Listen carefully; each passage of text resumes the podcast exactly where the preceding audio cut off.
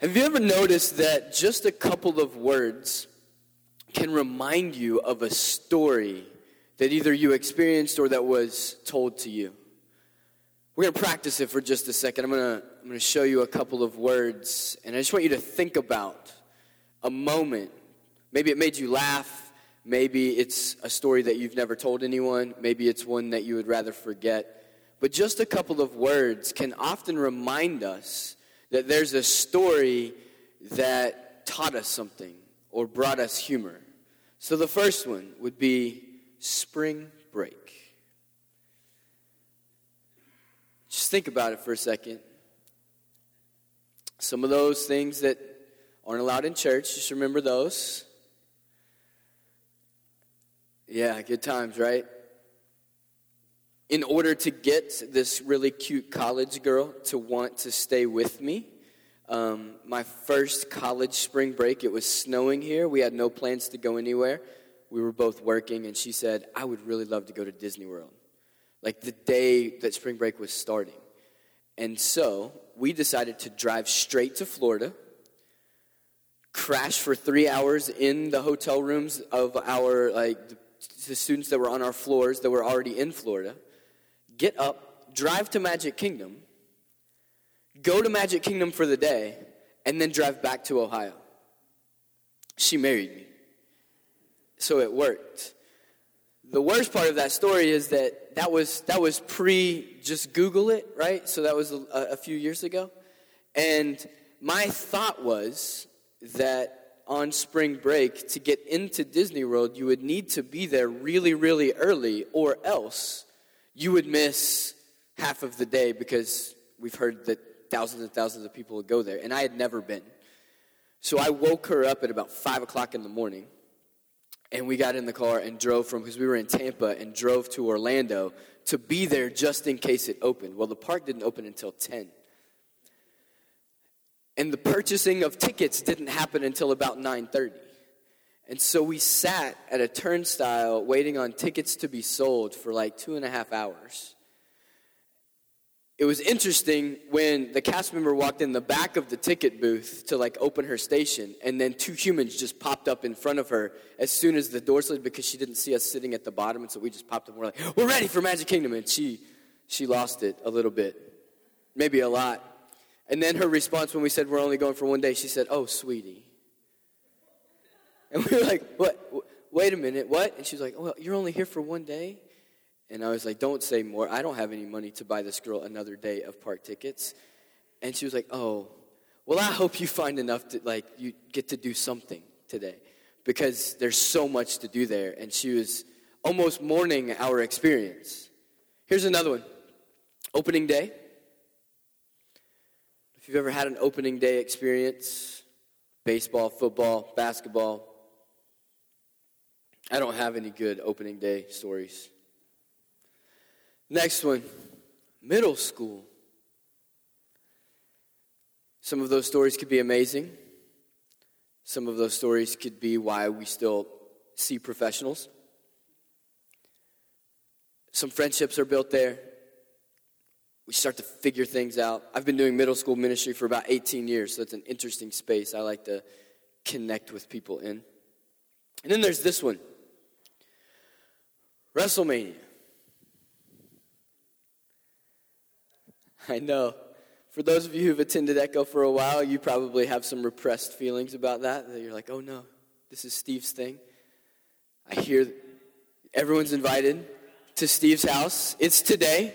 I don't know if you heard, it's today. Like there's this thing called WrestleMania that's happening today. It's like a, a weekend event. Everyone's talking about it. Bigger than the Masters, is what some are saying. WrestleMania for me, brings up a few memories. One growing up, my great grandmother loved Hulk Hogan. Great grandmother, maybe great great grandmother. And she had this like two foot tall Hulk Hogan rubber flexible doll and I remember it because I grew up liking wrestling, like Hulk Hogan and Junkyard Dog and Andre the Giant and all of that world, and playing with wrestlers. And so I would go to her house and see this giant Hulk Hogan and think we should be allowed to play with that. But you were not allowed to touch Hulk Hogan because he belonged to her. It's weird, I know.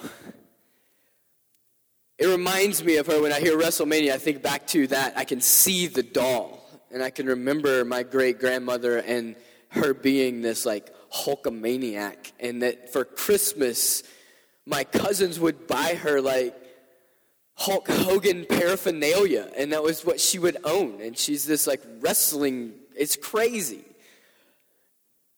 But then I also think about WrestleMania, and it takes me back to my first ministry. I was in Xenia, Ohio uh, for the first eight years. And a couple of years into working there as a youth minister, a student came in on a Sunday night at, uh, it was WrestleMania, I didn't realize that it was because my wrestling days had been over. Because kind of as you grow older, you kind of outgrow some things. you're welcome. Yeah, no, you're welcome. Um, and so I wasn't into wrestling at that season, and I didn't really know the schedule. And here comes this young man. His name's Jeremiah, and Jeremiah walks into our student ministry dressed in tights with shorts on top of his tights and an oversized t shirt that has a big skull on the front. And as he comes in, I see a lot of the younger students starting to make fun of Jeremiah, and they're looking around going, What is wrong with this guy? Jeremiah comes straight to me and he looks and he's like, Do you know what today is? And I'm like, I, I didn't miss Halloween as a student ministry because I don't know. Why are you dressed up? And he was like, Oh, it's WrestleMania. It's like the biggest day of the year. Don't you know? I'm like, no. Who? I know wrestlers though. Who are who are you? He's like, oh, I am my own wrestler. I am Bone Crusher. And if anyone makes fun of me tonight, I will crush their bones. And I'm like, oh no, we're gonna have a fight at youth group tonight. You see, Jeremiah had been um, through a lot. His story is is unique to the environment where we had our student ministry. Most students were blue collar families from the town that had the tornado in the 70s, and that's what they're known for, and that's all they talk about in Xenia, Ohio. Uh, I learned that early on when I got there was that everything was either pre-tornado or post-tornado. Um, and the students there had this blue collar environment, love life, very communal, engaged with one another. But Jeremiah was isolated. He was alone. He'd been neglected since he was a baby, more than likely because of the drug use of his mom. His brain had not developed fully. His neglect had gone to the extreme that um, as he was in elementary age school, he had even um, gotten some fungus under his nails, and his parents never dealt with it. So he would come into youth group by the time he's in high school, and his fingernails were lifted up, and there was just fungus between his thumb and his nail. It's not an attractive thing, right? His developmental issues had caused him to stay in high school for about six years. He was in classes that were built strategically for him because the school administrators cared about him enough not to just send him away, but they weren't sure what was next for Jeremiah. And so when he came in on the night dressed as Bone Crusher and looked around and said, And if anyone makes fun of me, I knew he wasn't messing around, that if anyone in that space really did make fun of him on that night, he was going to throw punches or come off of a top rope, or chairs might just be involved. More than likely, they were going to. Because there was so much going on inside. WrestleMania reminds me of Jeremiah just about every year when I see it come up on a screen. I'm like, oh, I remember Jeremiah. I bet he's dressed as Bone Crusher this week. I bet he's ready to watch his pay per view show tonight, wrestle, and have fun. Because sometimes a word will just remind you of a story, and it'll remind you of a person, or remind you of a moment, or remind you of a lesson. We're storytelling beings as humans. In just about every moment that we live, we're surrounded by stories. Some of those stories are manifested in epic ways in their three hour movies, and we go to see them and we watch and we critique whether or not we were engaged fully in the story. Did we connect with the character? Other times, they're just short tweets that we see story unfold in short characters. We're so good at story that we've taken little photos and turn them into emojis so that we can tell a story in a picture very quickly. Because we tell stories. More than that, though, we are story listeners. We were created not just to tell a story, but to also listen to the story that is around us. And the stories that are around us are not just to give us more value to our own life, but actually, as story listeners, I believe that God created us so that we could hold one another's stories in respect and love. And that by holding one another's story, we could see the truth of the gospel in each story that's being told and heard so that we can celebrate it and share it with one another. I believe that the greatest response we could have to Easter would be to then engage in the story that God told through his son Jesus. He's an epic storyteller. He left us these parables throughout his story. And in the parables, he had this tension where as he was telling them, he would say, Some will not understand this because this is not for you now, but for you, my disciples who were with him at the time. You're going to start to understand so that you can carry the story forward. But there's going to come a time where everyone is invited to know and understand the story. And the resurrection of Jesus is that moment that says, Now everyone's welcome to know and understand. So, for the next few weeks, we're going to look back at the stories that Jesus told before his death through the lens of his resurrection to see what is that good news that's in there. In every story that we listen to, we need to search to find the good news that's within it. Whether it's a heart wrenching story or the most affirming, encouraging story of Oprah giving you a car. Finding the good news within each story helps us find where Jesus is moving his story forward as he engages in his kingdom. When we're intentional about listening to stories well, we can hold stories with respect and love, but there are principles in order for us to do that. And while we both talk about the gospel in this series, we're also going to ask you to practice some story listening principles as we move forward together through the series. And so here's your story listening principle for this week engage with your body and with your gestures. When we listen to stories, when we're fully engaged, our body dictates whether we're ready to hear or not. And so, as we listen this morning, I want to challenge you to engage with your body into the story that you hear, but also after we are finished today, that when you go to lunch, will you engage in the stories that are told by the way that your body is engaged toward the person?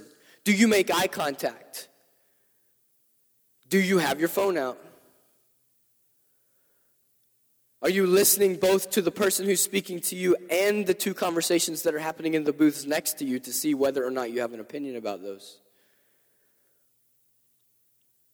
Are you searching for words as you listen to the story that will affirm your story? Or are you searching for words as you listen to the story that will affirm the storyteller? Are you watching for emotion? I don't know if you have kids, but you can tell when your kids are not engaged in the story because they throw themselves on your couch, flip their feet out, lay slackingly back, and then pull their phone out of their pocket as the story starts. And you know, as a parent, it's the moment that you say, Put that away and listen to me. Because the most engaging posture that we can have when a story is told is to actually lean into the story. Jesus asks for our posture to engage when his story is being told and to lean in. You'll hear it again in the story today that I'm going to share with you in Luke chapter 8. But he will say, He who has ears, let him hear. He says this throughout his gospel. And what he's saying when he says that is lean into this story. Don't just let the story pass you by, but with your body, lean into what I am saying and find meaning in what I'm about to tell you. And so, will we lean in together today? As Jesus left these parables as imaginative and adventurous ways to know and share good news, we get to find his story within. If you have a Bible, you can look um, and you can use one of the blue ones in front of you. We're going to be in Luke chapter 8 for just a few minutes this morning. I think it's on page 731 if you're using the blue book.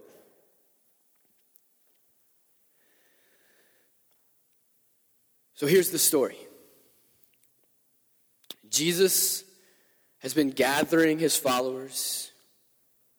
He starts his journey with inviting this collection of 12, and then that 12 begins to grow, and you start to see men and women who have been healed by Jesus, who have been engaged in story by Jesus, who have been invited to come and follow, are starting to work around him, and they're becoming his disciples. And it's very interesting in Luke. Luke often uses the term disciple not for the 12, but he uses disciple for the ones who were close and always in a community following him. He doesn't list the 12 as disciples. He used more of an apostolic word with them. And if you look at the beginning of, of Luke chapter 8, it actually says that as the crowds are going to grow and as Jesus is moving forward, his disciples continue to grow. And he starts to specifically list these names of some women in this story. He says, Soon afterward, he went on through the cities and villages, proclaiming and bringing the good news of the kingdom of God, and the twelve were with him and also some women who had been healed of evil spirits and infirmities Mary called Magdalene, from whom seven demons had gone out, and Joanna, the wife of Chuza, Herod's household manager, and Susanna, and many others who provided for them out of their means. The story is not necessarily just the parable that we're about to go into. The story is the community of people that a story is told to. So when Jesus begins to say, This crowd has gathered, and Luke specifically says the 12, the people that Jesus had invited in to take this message, and this other community that has been treated until now as property instead of people, are welcomed in as disciples.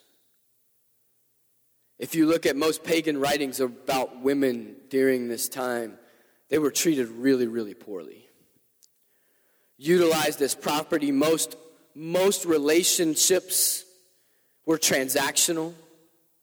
If you took advantage of someone's wife or daughter, you had to pay them back in goods or with life because it was viewed as you have damaged my property or my goods instead of you have broken my relationship or defiled my family. And yet Jesus brings in to his community the ones who were not believed to have value as humans but were viewed as property and says this story next. He says, and when the great crowd was gathering and people from town after town came to him, he said, The sower went out to sow his seed. And as he sowed, some fell along the path and was trampled underfoot, and the birds of the air devoured it. And some fell on the rock, and as it grew up, it withered away because no, it had no moisture. And some fell among thorns, and the thorns grew up with it and choked it. And some fell into good soil and grew and yielded a hundredfold. And as he said he th- these things, he called out, He who has ears, let him hear. Lean in. So he gathers this community of men and women who have been told over and over that they're not great. Their value has been less and yet they come and follow. If you grew up with seven demons inside of you, you probably had some things said about you growing up.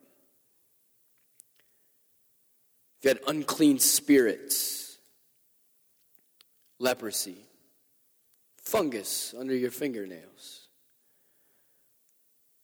And this was the crowd that stood in front of Jesus, and he turned to them and said, this is the good news.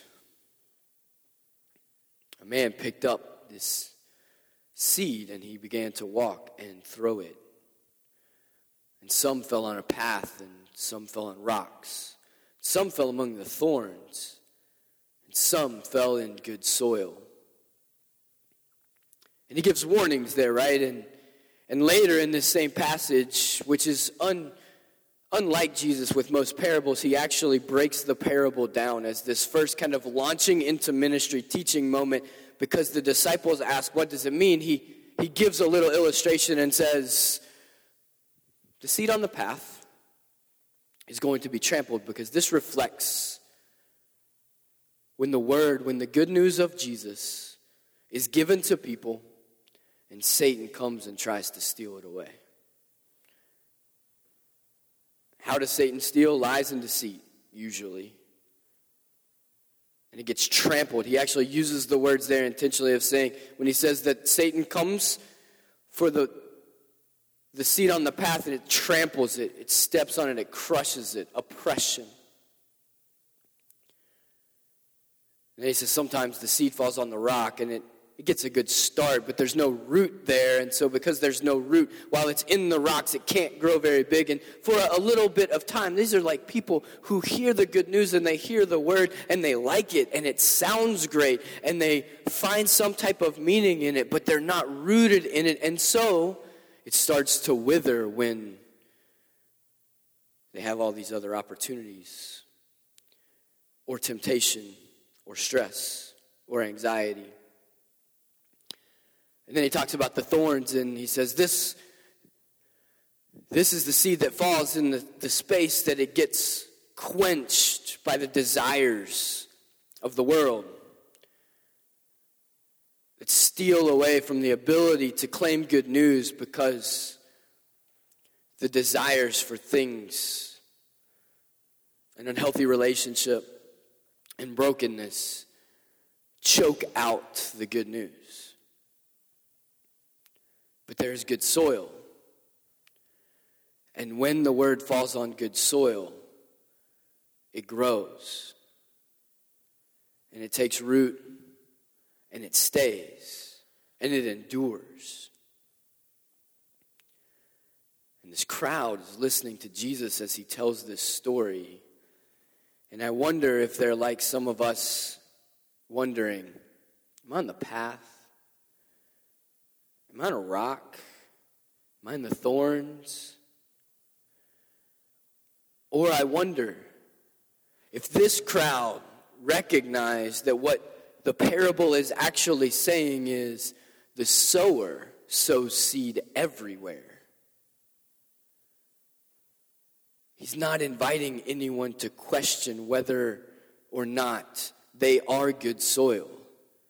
He's saying, I give everyone equally my good news, and you'll know if you are good soil because it will start to grow.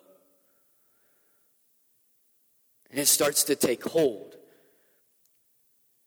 When Jesus breaks down the parable at the end, he actually doesn't define who the sower is. In some stories, he tells you who the king is, who the master is. In this story, he skips the sower and says, The seed is the word of God. And when we go and we take the word of God or the good news of God and we begin to share that, it will fall in some places that will look great at first, but will get trampled down. It will fall in other places that will look good at first, but will not take root and will go away. It will look good at first in some places, but it will get quenched but then it will look great in other places as it patiently endures in nobility and honesty.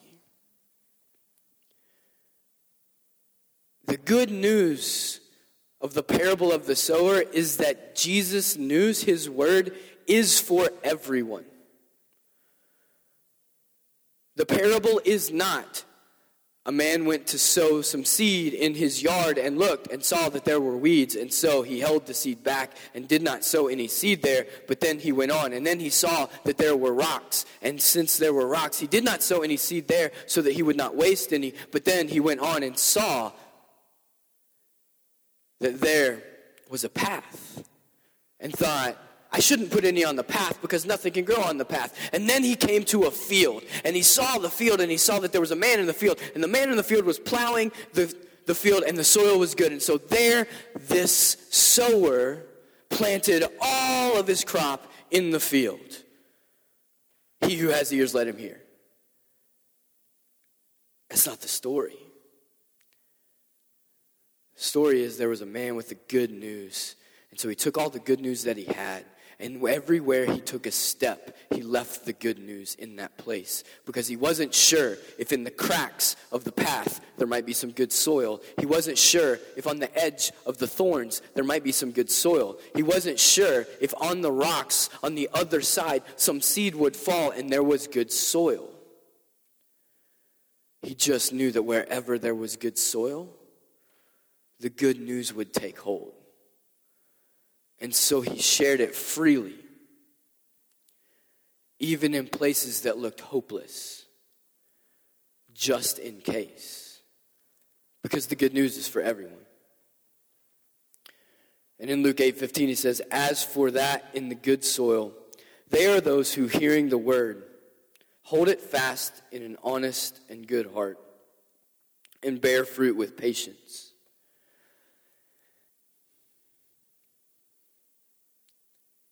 Who is struggling to hear the word that is good news? It's really a challenging question for me right now. Who doesn't get to hear? And if I am in this story, it looks like if Jesus is speaking to his disciple, if I claim that I am his disciple and I carry the word, and I am to give it wherever I step, I have two questions. Are there people around me who do not have the good word that is seed being sown into them because I'm not stepping there? Or because I'm holding back the gift because I don't believe it's good soil? The good news for me in this story is that all I have to do is decide that I'll just go somewhere and give freely, and the rest is in Jesus' hands to deepen the root and to grow the faith. So, where are you walking? And what are you sharing? Jeremiah was standing at the front of the stage. It was the end of the WrestleMania night, and he was dressed as Bone Crusher. And he looked at me and he said, So, I've been thinking about what you said last week, and I have two questions. This was the first time that he had done this, but it was going to be the thing that he did every Sunday for the next seven years that he had a relationship. He came up and said, Last week, you talked about sometimes things that we see can cause our minds to think about things that we're not supposed to think about. I was like, That was pretty much it. Yes, well said. You want to preach next week? He was like, Well, I was thinking about that and I have a question. Okay? Should I take the picture or the posters of the girls off of my wall? What kind of girls are on your wall? Wrestling girls? Yes, I probably. Because all I do is look at them and think about them. Really? What do you think? An honest and good heart, right? I said, What do you think? And he said, I think about how cool it would be to be married to one of them because I would be Bone Crusher and they would be my wrestling wife. and I thought, huh, it's now become questionable as to whether or not you have to take that poster down. I'm not sure. You might be allowed to leave it. I'm like, for real? And I was like, you think about wife? And he's like, yeah. He's like, you know, he's like, I, I look at that poster and I think, I want one of those two women to be my wife, kind of like the marriage you and Sarah have, or if you die, then I'll just take Sarah. yeah, that's Jeremiah. And I looked and I was like, what? And he's like, your wife's beautiful. huh? And he said, yeah, you better watch out. I'm coming for her. And I was like, Jeremiah, she's my wife. And he's like, I know. Something may happen to you. I'm bone crusher. and I thought, Jeremiah, I don't know if you're supposed to take those posters down. What do you think God's telling you to do about those posters? And he's like, I probably shouldn't look at them. I just like dreaming about a wife. If I'd frame that story differently, it looks so weird, right? High school boy comes up to me and says, I have a wall full of posters with girls in wrestling outfits on my wall. Should I take them down? Youth ministry hack goes on and says, Absolutely, stop looking at stuff. Let me see your computer, right? Like, we go to a conclusion. You just never know where the word is going to fall, what's going to happen. See, Jeremiah was never supposed to even be in that room. So when I showed up at the church the first week that I was there, I had heard stories about this kid in the neighborhood who wasn't allowed to go to youth group, and we were actually creating a security detail around the church just to make sure that we stopped losing stuff. Windows were broken, Xboxes were gone, food was always leaving the kitchen. And they believed it was this kid named Jeremiah, this punk from the neighborhood. So the first Sunday I was there, I see this kid walking up to the church. And I introduce myself. And immediately he's like, I'm going, I'm going, I'm going, I'm leaving. And I'm like, I, I have we met before? And he was like, I know I'm not supposed to be here. I'm like, oh, you must be Jeremiah. Yeah. Like, so you've heard about you, huh? He's like, Yeah. And then one of the elders walks out of the church and says, You can't be here. I'm like, He can't? No. I'm like, Well, he's here with me tonight, so he gets to be here. I will stand next to him the entire night, and he gets to be here as long as he's with me. You cool with that? Elder's exact words. As long as you're good with us taking the window that he breaks out of your paycheck. I'm like, Okay, sure. You don't pay me anything anyway. So as we go through the night, I looked at, at Jeremiah and I'm like, So are you are you really the guy that throws bricks through windows? And he's like, No, doors. Why did you throw a brick through a door? Said, because they were having fun inside. And no one would let me in. Why'd you steal the Xbox? Because they're here every week playing it, and then I show up and they put it away and lock it up because I'm not allowed to play it. Why do you steal the food? Because I thought it was free and I'm hungry. So if we invited you into youth group and you could hang out here every Sunday night, would you make me a promise? Depends on what the promise is. Don't break my stuff. Don't steal my stuff, and you can eat whatever you want. Yeah, I can do that. And I'll add one more thing. Will you bring back the stuff that you stole? Oh, yeah, sure. I don't even know how to work it. It's just sitting in my room. I just didn't want anyone else to play it. Anger, frustration, contempt, because he wasn't allowed to belong. And so he threw bricks in windows and stole Xboxes just so that no one else could have fun either, because the whole world wanted to make sure it seemed like that Jeremiah knew he didn't belong either. So Jeremiah came to youth group. And he ate all the food. Man, did he eat all the food. And then on one Sunday in April, he came up and said, Can I ask you two questions? Remember last week you were talking about baptism? I went home and I told my mom about it, and she said she didn't care what I did.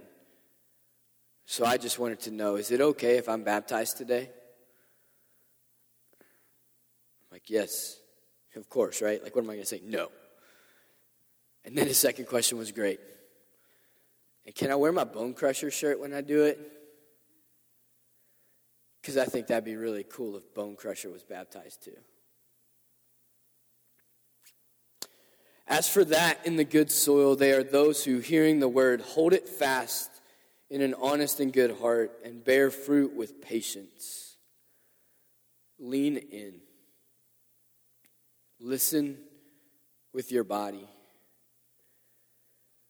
Because the good news is for everyone. Even our wrestling friends. especially them. I'm sure there's someone this week who needs a little good news in their story. I just want to invite you to walk among the weeds and through the thorns and on the path and over the rocks and find good soil because there's good news. I'm not sure what t shirt he's going to be wearing this week, but he needs to hear it, and he's probably in your life. Let's pray. Jesus, thank you for story.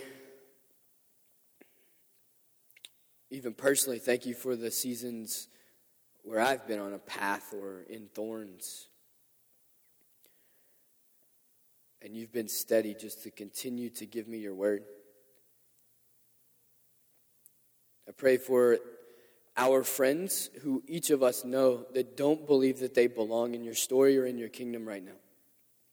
And I pray that you give us the courage just to lean in and listen to their story and share good news with them that they belong to. We give you praise for all that you've done so that your gospel is for everyone. And it's in your name. Amen.